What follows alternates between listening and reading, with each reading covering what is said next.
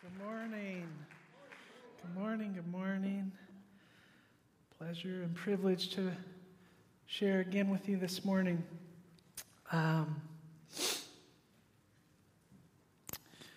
yes, I have a, a little bit, maybe a little bit more than a little bit, but the fear of the Lord for this message. This message is a call message is directional, this message is formational, and uh, this message is absolutely under cover and authority to Pastor Tom. This is not something I've come up with on my own.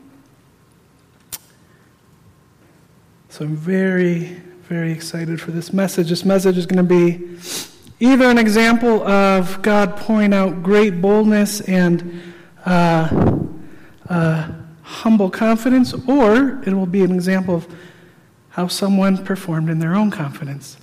Hopefully, it's not that. If you'd stand with me, we'll go right into the text. This is Acts 4 23 through 33. We're going to talk about the power of united prayer this morning. On their release, Peter and John went back to their own people and reported all that the chief priests and the elders had said to them.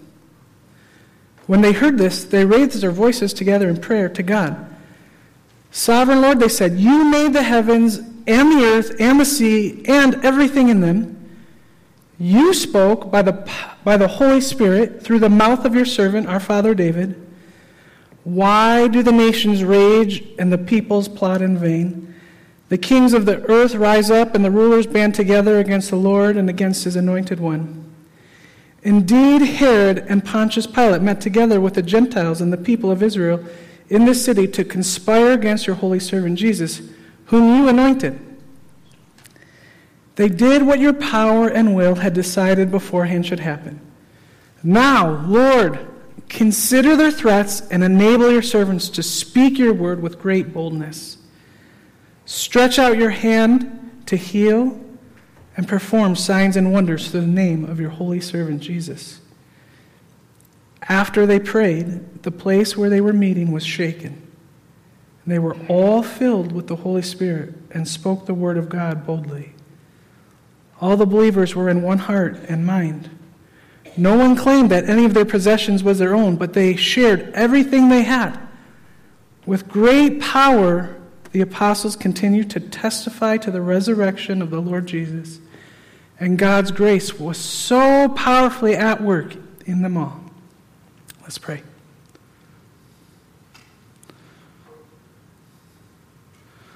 Lord, we are looking to you and crying out to you. Would you come and shake us this morning? Would you come and pour out your Spirit that we would boldly testify of your goodness and your saving grace through your Son Jesus? Would you come and heal our hearts and heal this land? And would you stretch out your mighty hand and perform signs and wonders? Lord, we cannot do any of this on our own. Would you come and teach us? Would you come and empower us? Would you come pour out your spirit and speak your words today? Would your words, Jesus, go deep into our hearts? Would they call us forth? Would they transform us? Would they direct us? And would they transform us individually and as this body? In Jesus' name. Okay, so power of united prayer. Before we talk the, pow- the power of united prayer, we need to talk about the power of prayer. And before we talk about the power of prayer, let's just talk a little bit quickly about what prayer is. Prayer is just conversation with God, right? Prayer is just communicating and talking with, with God who we're in relationship with. It's not about us saying the right words or even knowing exactly what to say. It's just talking with Him. He's our friend, He's closer than a brother. And we're in relationship with Him because of Jesus and His blood. So it's just, it's just talking, it's just in relationship with Him. Imagine for a second what it would be like if I took my wife out on a date and the whole time I didn't talk with her. I just was kind of consumed with what I was eating, kind of looking around the restaurant, seeing who was there. Maybe I'm telling her what I'm going to do when we're done and telling her what she should do, like she should do the laundry and clean up because I'm going to go do this and and and how many know that would be a really bad date and I would be in big trouble? But how often do we do that sort of thing with, with our relationship with God? Where we sit down with Him, but we're not even like paying attention to Him. We're not even talking with Him. We're looking around maybe. And maybe we're just telling Him the things that we want Him to do for us because we're going to go do this thing. And so we need him to do X, Y, and Z so we can go do this. I mean, I know I've prayed all sorts of prayers like that. But God is so gracious and so merciful and understanding. But He is jealous. And not jealous in how we're jealous, but jealous in His love that absolutely nothing is going to come in between Him and us in our relationship with Him. So, in His mercy, He actually has lots of feelings towards the things that come in the way. Not wrath towards His people, but jealous anger towards the things that trap and betray and come in between.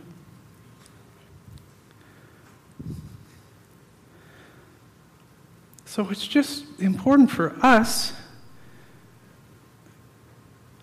to remember that we are actually in relationship with God and that He longs to hear our voices. He longs to see our face because He says they're so lovely, they're so sweet. I mean, He made them.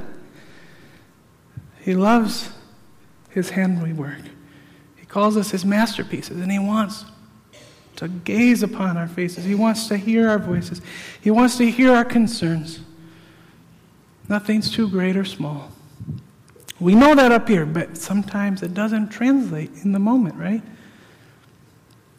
But so, Prayer is just about that interaction, that conversation with God.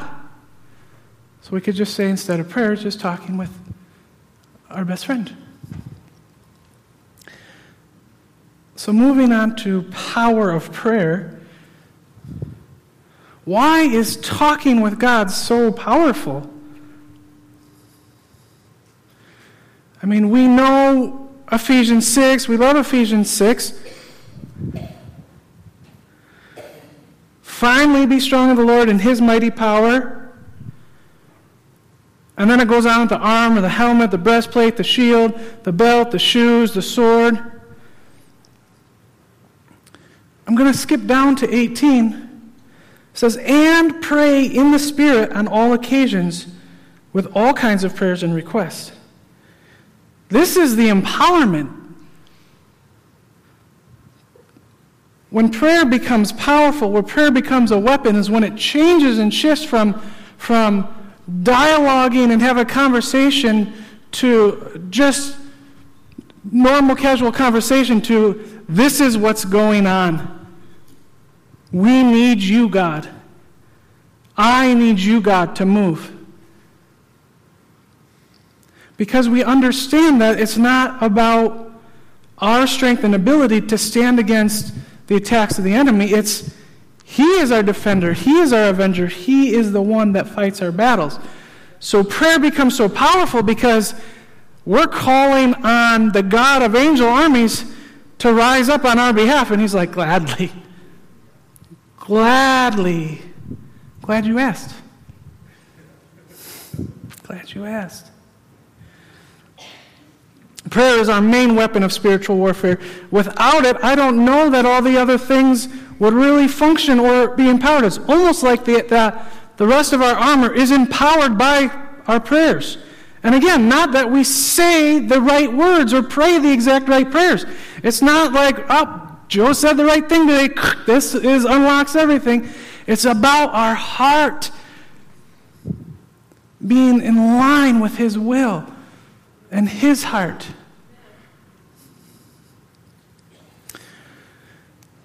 Power of prayer.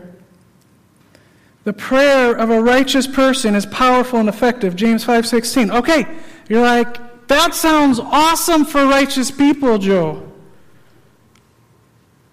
I I don't think I'm very righteous.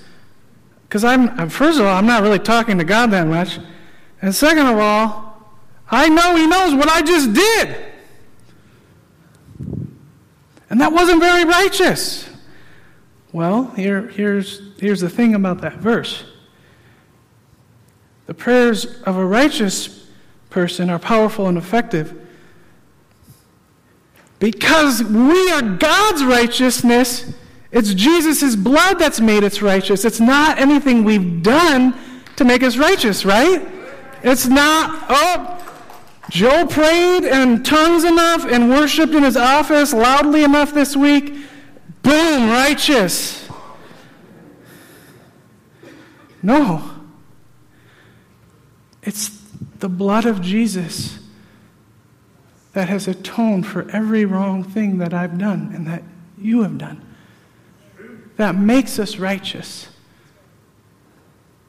that enables us to stand before Him as His children. And as children, we have been adopted. We have everything that He has. We, his house is our house. His refrigerator is my refrigerator. I go in there, I'm, I'm, I want some chocolate milk. Okay, boom.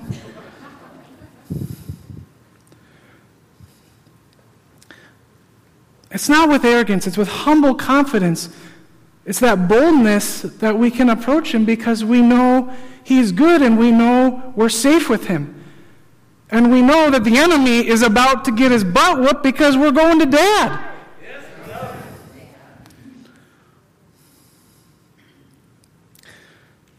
It's His righteousness that allows us to approach Him. And His great love for us that makes those prayers so powerful and effective. There is a mystery to it. There's no equation, right? We know that, otherwise, every prayer would be answered immediately, every healing would happen automatically. It would, it, it just, there's not an equation, otherwise, we would have figured it out. We've been trying to figure it out since Adam and Eve.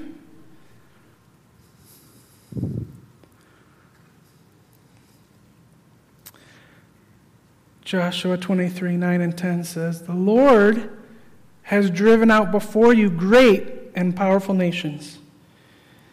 To this day, no one has been able to withstand you.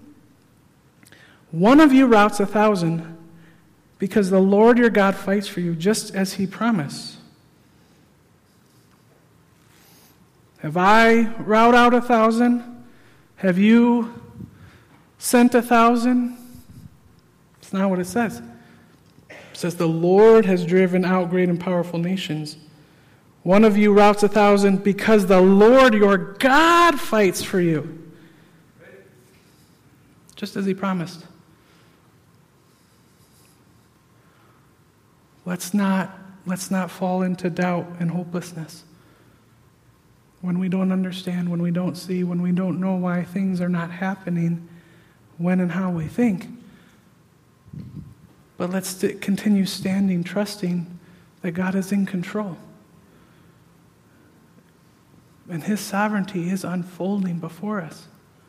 His will, His plan is.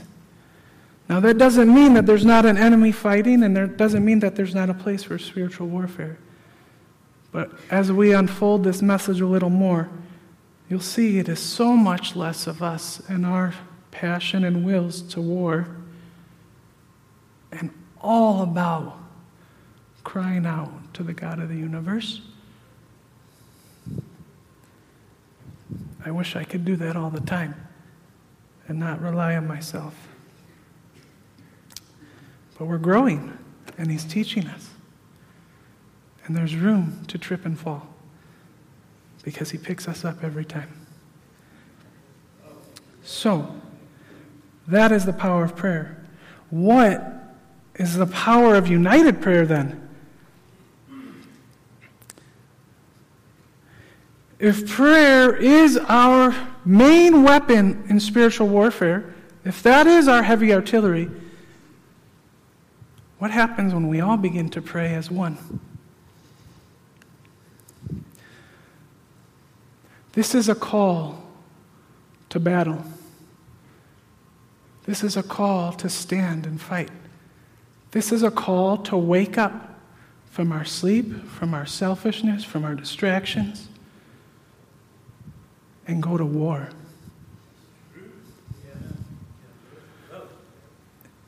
I don't think I have to recount any of the things of 2020 to say enough is enough. And I'm not talking about what's going on in politics or the media or education. I'm talking about what the enemy's actually doing.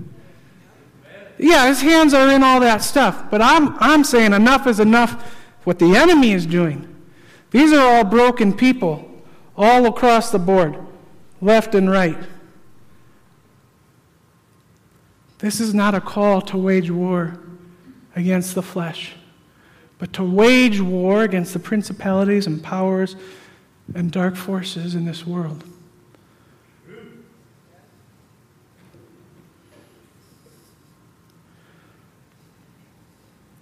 This is a call to war, and the time is now. How many more young people do we have to lose to suicide and overdoses? How many more of our generation are we going to stand by and let the enemy smear them with perversions and confusion and all the issues we're seeing. How long, how much longer are we going to sit and allow the enemy to drag people to hell?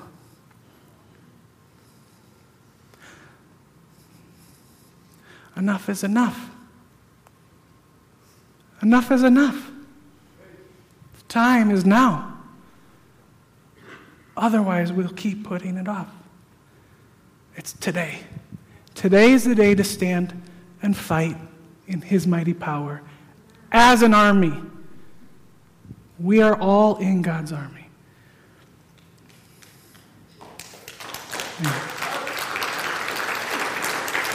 Okay, so let's unpack this a little bit.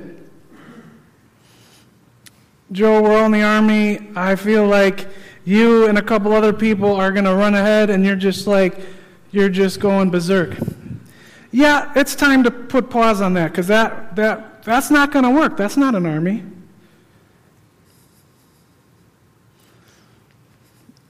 I think this text here with Peter and John really helps us understand how to engage the enemy and how to wage war. So, when a battle's coming, when it's wartime, what do military officers, what do the generals do before they attack? They get intel, they send out reconnaissance, they assess the situation. What is the enemy doing? Well, let's look at what's going on with uh, Peter and John. In this text, they've just come back to the church, and there's this little prayer meeting going on, and then they've just They've come back, it's been a couple rough days, and they're, they're telling everybody what just happened. Peter's like, guys, we, we were coming to the, to the evening prayer meeting. For them, it was 3 o'clock, not 6.30. We're coming to the 3 p.m. prayer meeting. And on our way, you know, you know that beautiful gate we all walk past every day? Yeah, we were going past that, and there was this guy sitting there. Yeah, you know the guy? Yeah, he, oh, he's been there for 40 years. Yep, that guy. Well, he wanted some money, and I didn't have any. Uh, and I told him that, but I said, Here, I'll give you what I have. Get up and walk. And wouldn't you know it, Jesus healed him, and he got up and walked. I mean, awesome. And then everyone's like gathering around and like, Oh my goodness, you guys are amazing. And Peter's like, Guys, I told him, uh uh-uh. uh I said, Nope. This is no, you think we are powerful and mighty? This has nothing to do with us. This has everything to do with Jesus. Jesus? Yeah, remember Jesus was the one that you guys killed. Uh, uh, yeah, he was the one, you know, you had Barabbas, you let him go, the murderer, you let him go, but Jesus, you, you killed him, remember? And then we saw him come back to life. Uh, can you believe that? And, and so we are now uh, doing this work in him by his power. This has nothing to do with us. All the people are like, oh, wow, whoa, this is, this is incredible. And then some of the Pharisees came along and they're like, they see what's happening. And they're like, oh, Peter, John, this, this is John. And let's go, we're going to go to prison tonight because we got to take you to the Sanhedrin tomorrow. This is, this is a no go. Pharisees were terrified that they were losing control of their Jewish people. 5,000 of the Jews, of the Israelites, came to know Jesus. So their numbers were at 5,000 became to be part of the believers, the believing. And uh, so the Pharisees are like, no, this is, this is not good. We're losing control of our people. You guys in prison. So then the next morning, Peter and John before the Sanhedrin and the Pharisees and religious leaders, and they're all like, This message about Jesus, you're done. Like, you cannot say this anymore. You can't say his name at work. You can't say his name when you're teaching. You can't say, you can't say his name. No, you're, you cannot talk about Jesus anymore. And Peter's like, uh, you think I'm going to be afraid of you?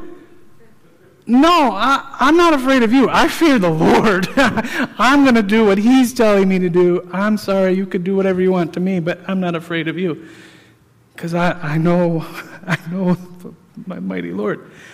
And uh, everyone, the, the Pharisees are like, this is no good. And they didn't know what to do because everyone was like supportive of Peter and John, and so they just had to let them go. And so now we're at the text, and Peter and John are telling them all this. And this is the assessment. It's not that, as it says, it's not that Pontius or Herod, like, yeah, they're trying to silence them, but it was like, this is what the enemy is doing. This is what the enemy is doing. It wasn't, it was here. This is what's happening. The Pharisees, the enemy is using them to try and silence the spread of the gospel. And so, this is what the enemy is doing. This is the assessment. The enemy is trying to shut down the spread of the gospel. And uh, uh, so now it is time to go to battle, it's time to go to war. So, part two, or step two after assessing, is engaging the enemy. They have a plan, they assess what's going on, what the enemy's doing, and they know what they need to do to stop the enemy. They engaged the enemy. They, and what did they do? They raised their voices together in prayer to God. Their engagement of the enemy was not to go toe to toe with Herod, Pontius, the Pharisees, the unbelieving Jews, it was not flesh and blood. They, they didn't turn to warfare in the physical. And then even in the spirit, they weren't, they weren't going toe to toe to the enemy. They went and prayed to God. They, they weren't trying to attack all the demonic stronghold. They weren't, they weren't going after that. They said, they went to God. God, you've heard these threats. You know what's going on. You know what's going on. Come and fill us with your presence. Come. And so that we would speak boldly about Jesus, so that we wouldn't be hindered, so that we wouldn't back down.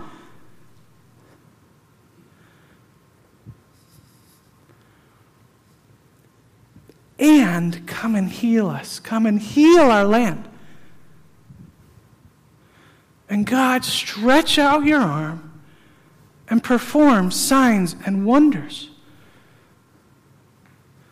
All of this performing signs and wonders and healing is about the advancement of the gospel. It's about the kingdom moving forward. It's about the kingdom of God reclaiming rightful authority and reign. It's not about that wrong person in office or that right person in office. It's not about the right school board administrator or curriculum or any of that stuff. Though that all that matters. I'm not saying that doesn't matter, but it's not about that. It's not about that. It's a distraction. It's a Trojan horse. Together they raise their voices in prayer to God. This is the confidence we have in approaching God that if we ask anything according to his will, he hears us. Anything according to his will, he hears us. And if we know that he hears us, whatever we ask, we know that we have what we have asked for. This is the beautiful mystery of relationship with Jesus. That as we spend time with him, as we're in his presence, as we let him take us from glory to glory, our hearts begin to look and sound and beat like His. So the things that we're asking for are not our selfish needs and desires, though He takes care of all those. He wants us to bring those to Him. But our prayers become less and less concerned about what we need or want, and even actually really need, but about what is on His heart. And I, I've just so, and I'm sure so many of us experience this. The more we become concerned about what God cares about, He just takes care of all that other stuff. Right? It's not like we have to even be worried or concerned. He takes care of it. That's His promise. Peter's like, Jesus, we gave up everything to follow. Yeah, Peter, just chill. Whatever houses you gave up, whatever you, you're going to get 10 times as much. Don't worry. I'm sure he didn't say it condescendingly like I just did, but maybe.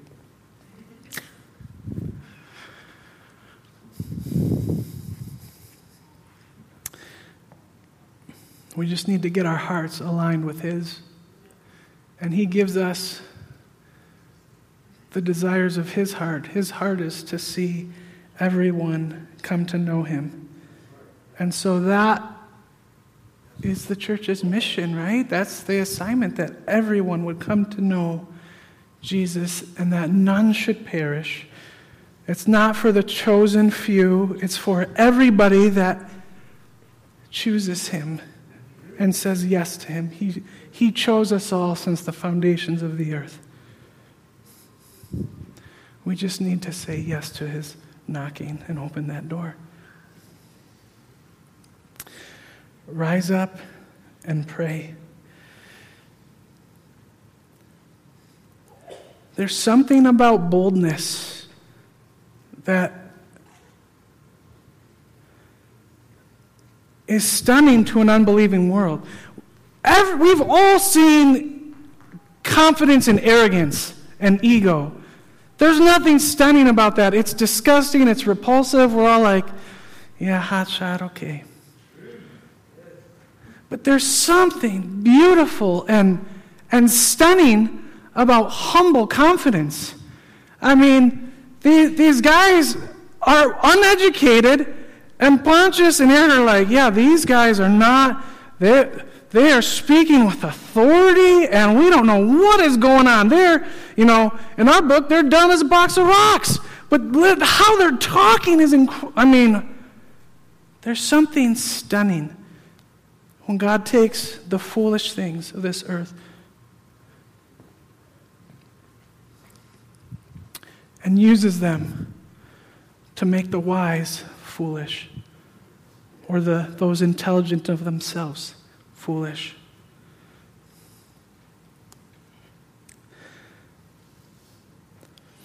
They called out, they engaged God to fight their battle. They called for signs and wonders. God, stretch out your hand. It wasn't about the signs and wonders, it was about, God, come and do what only you can do. Come and do what only you can do. We can't do any of this. Not in our own strength, not in our flesh. We need you. Praise the Lord, who is my rock. He trains my hands for war and gives my fingers skill for battle. Look, none of us know how to battle well. He's the one that trains us. Yes, we can get better and we can learn some maneuvers and some positions and all, you know, tactics. Great, great.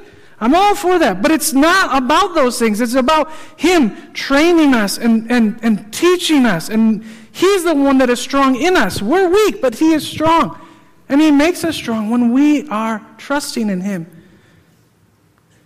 Again, it comes back to knowing that we are His righteousness, and it's only because of the blood of Jesus that we are righteous. So, we assess the battle, we engage the battle, or we engage the enemy in battling, and then we reap a harvest.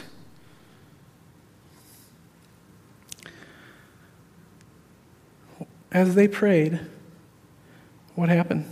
It wasn't just this great prayer meeting and they all left and it was like, okay, that was nice and see you next week, 6:30. After they prayed, the place where they were meeting was shaken. And they were all filled with the Holy Spirit and spoke the word of God boldly. All the believers were in one heart and mind. No one claimed that any of their possessions was their own. But they shared everything they had. With great power, the apostles continued to testify to the resurrection of the, of the Lord Jesus, and God's grace was so powerfully at work in them all. God came, poured out His Spirit, and literally shook that place. I, I didn't think to share this in the first service, but I, I've experienced that one time in my life. I was nine, eight, nine, ten, and I, I was at a Carmen concert, if you know Carmen. And uh, we were at the Rosemont Horizon. It's not the Rosemont Horizon anymore. This is down in Chicago. And I don't know how, I can't remember if it was the Champion or the Standard or which, which album he was touring. And I can't remember what song had just finished. And I don't know if there's 10, 20,000 people in there. It is, packed. I don't know what it holds. But as everyone cheered and praised God and lifted their voices, that whole cement, concrete building shook. Like, I remember that. Being nine years old, and the, the building is shaking. I don't think 10,000 people cheering can make a cement building shake. I don't know, maybe. People are like, oh, the Holy Spirit came and it shook. That, sound, that sounds Old Testament. No, that's New Testament. That's New Testament. The Holy Spirit comes and shakes us up and wakes us up and breaks off all the things holding us and restricting us and tying us up. And He could shake this building to the ground if He wanted to.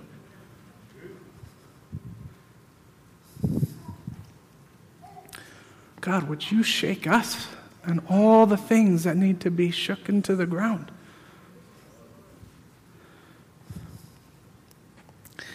There was a shaking and a great outpouring, and they all were filled with the Holy Spirit.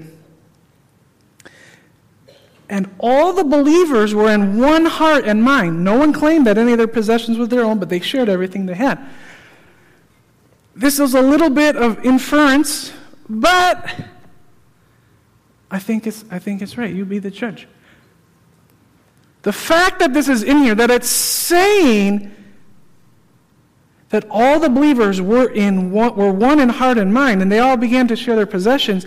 This idea of unity and generosity happening when the Holy Spirit poured out, I don't know if they were that unified or generous before. I mean, I'm sure on some level, kind of a lot like us, like we're, we're, we, we want to be unified, we, we want to love each other, but please don't hurt me, and, and sheep bite, and I've been hurt, and so, like, I, I want to love you, but I'm not sure. And you have this idea to go this direction, and I have uh, this idea to go this direction. And, like, this is my thing, and. But it says that they were of one heart and one mind, and they didn't hold any of their possessions too tightly. They shared everything. Isn't that the fruit of the kingdom when God shows up? There's unity and generosity. And this isn't an accusation or that we're doing anything wrong, but I think, I think we can cross that line into unity and one heart and one mind and generosity like we haven't experienced. I'm not saying we get one bank account and, I'm, you know, I'm not, I'm not talking that crazy. But we can do it differently than the world tells us how to do things. We can live in the kingdom right now. And I'm telling you, I don't live like I'm in the kingdom most of the time. But I want to. I want to. I want to be in the promised land. I want to have the things that He's promised the peace, the joy, the land flowing with milk and honey. Oh my goodness. Yes. That is the fruit of the battle. That is the harvest we reap for ourselves and our family. But even more than that, Jesus is reaping his harvest. He's reaping the reward of his suffering. That every single soul that is on the edge of eternal death, he is calling out to. And to the very last moment, he's knocking, he's knocking. And how will people hear if we don't go and say anything to them? The harvest came in, the lost were found.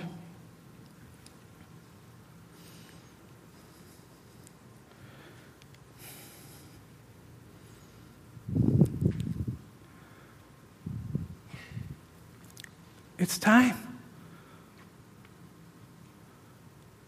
Otherwise, what, what else are we doing?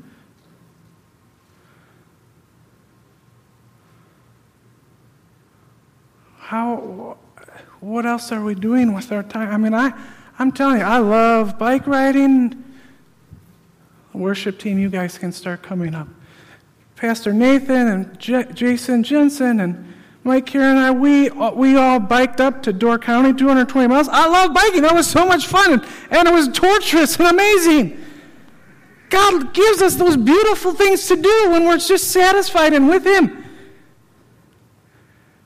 He's poured blessing out on my family incredible ways. How he's taking care of me. I am so grateful for all those things. But I'm not living for that. Mostly, I, can't tell you I'm not selfish. That would be a lie. I'm idealistic. I want to live in perfection. But the truth is, it's not about perfection, it's about purity.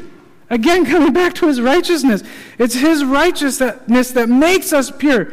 We're not perfect yet. One day we will be, but we're not. But we can be pure. We can be pure.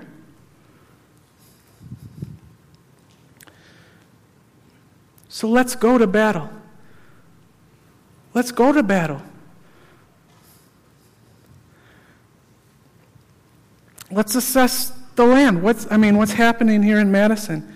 I mean, maybe that's a can't. Oh, I mean, we know what's happening in Madison. We don't need to talk about those specifics at the moment. Aren't you tired? Aren't you tired of getting beat up by the enemy? I, I am. You're like, Joe, how can I go to war? How can I go, how can I go to war when I have, I'm losing my job. I haven't worked in a year. My, uh, my wife and I are splitting up. My, my kids sick. I mean, I have all my own battles. I just, I want to throw this out there, and again, you be the judge. There are principalities functioning in this city from the enemy of darkness that are sending out assignments of darkness into all of our lives. And if we unify in, the, in prayer and war and call on God, and He comes and destroys that principality, I would say most of the assignments on our life would shrivel up and die. Because we've taken out the poverty spirit. We've taken out the manipulative, controlling spirit. We've taken out the spirit of humanism.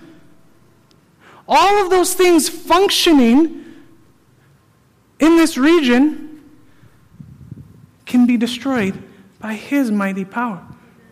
I'm not saying that we're not going to still have battles. But man, let's get those giants taken care of. And then, and then I think a lot of the other stuff begins to dry up. Well, Joe, uh, you are clearly Army in referring to Pastor Tom, his revelation and teaching on in the church. There's Army, there's school, there's hospital, and uh, um, what's it? Family. Thank you. Clearly, I'm not in family much. Army. There are different seasons at different times. We had a day away, and all the pastors were talking, and we're like, okay, I'm in this, and I'm in that, and, and there, there's your major one, and then kind of your minor one. And I'm like, I'm Army Hospital. Boom. Yeah, we know you're Army, Joe. Just settle down and let someone else talk now. Okay. And, and one of the pastors like, well, I'm, I'm, I'm kind of family and hospital, and, and I, we've been talking about army a lot lately and going into the land, and I don't know, and, and how long are we going to be in this season? And, I, and I'm like, friend, I love you. I've been waiting 10 years for this season. We've been in family for 10 years, which is great. I needed that. Clearly, I didn't even remember what the camp was. But I have been longing to function how I've been designed to function. I have longed to battle in war. I'm like, for 10 years, I've just been waiting to do something. settle, Joe. Yep, I need to settle. Settle. But here is what I felt like the Lord said about those four camps. In different seasons, in different times, there's a season for everything. And this is the season for war. And when we're in a season of war, the camps, all the camps begin to change. The army goes to the front lines and attacks. The hospital becomes boot camp. Or I'm sorry, the school becomes boot camp and starts to train everyone how to fight. The hospital becomes a military hospital and begins to take care of all the patients, all the people that are wounded and sick, to get them back out fighting. And the family takes care of the men, women, and children that can't fight, which is a huge, huge role. We're not all designed and called to go to the very front line. We're all called to be a witness. We're all called to be in the army of God. But we all have different functions and roles. The power of unified prayer is being of one heart and one mind, not that we all rush the front line and attack. The power in unified prayer is that He pours out His Spirit and we become bold and confident in who we are in Him, filled with His Holy Spirit. It's not all about all of us becoming warriors, it's about all of us waking up and becoming the part of the body fully alive, fully functioning that He placed us as and designed us to be.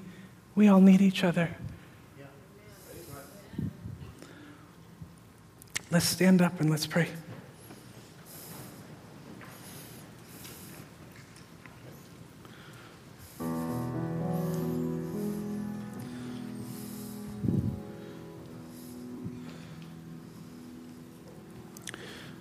Lord, we, we ask for the very same thing that your early church believers were asking for. You see all the things the enemy is doing. You know all the threats and all the tactics. And we are asking you to come and pour out your spirit so that we would speak boldly to our neighbors, to our coworkers, to people at the grocery line, to people in the movie theater, to people at the water park, to people at the gas station. That you would empower us so beyond anything we could do on our own. And we are calling out that you would stretch out your hand and heal us and heal this land. And that you would move and perform signs and wonders. That the lost would come into the kingdom.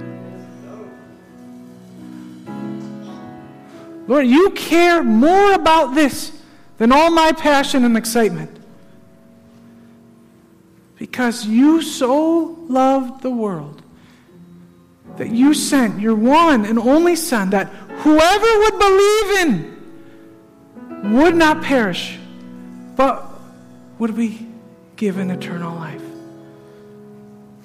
Anyone that would believe, God, you desire all to know. Your will is that none would perish. Would you give us great boldness to be your witness? We are all not part of the fivefold ministry. Most of us in the body are, are parts out and touching in society and all around in all different arenas. Empower us, Lord. Empower us. Shake us and pour out your spirit that we would be bold, that we would not sit back anymore, that we would not wait for someone else to pray or speak but that we would speak the things you put deep in our heart, and that you would make us one heart and one mind, would unite us and cause us to be generous.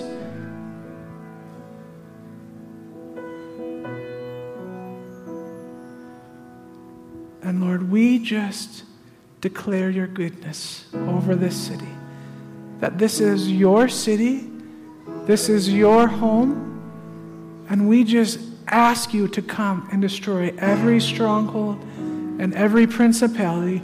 And we just declare, Lord, we will not rest. We will not stop until every soul knows you. That not one would go away, that not one would receive or experience eternal death. That all would come to know your saving grace and receive eternal life. So come, Lord, and breathe upon us. Wake us up and unify us, not in our own strength, not in our own zeal, but in your mighty power. Would you do great things just as we go about our normal life, a normal day?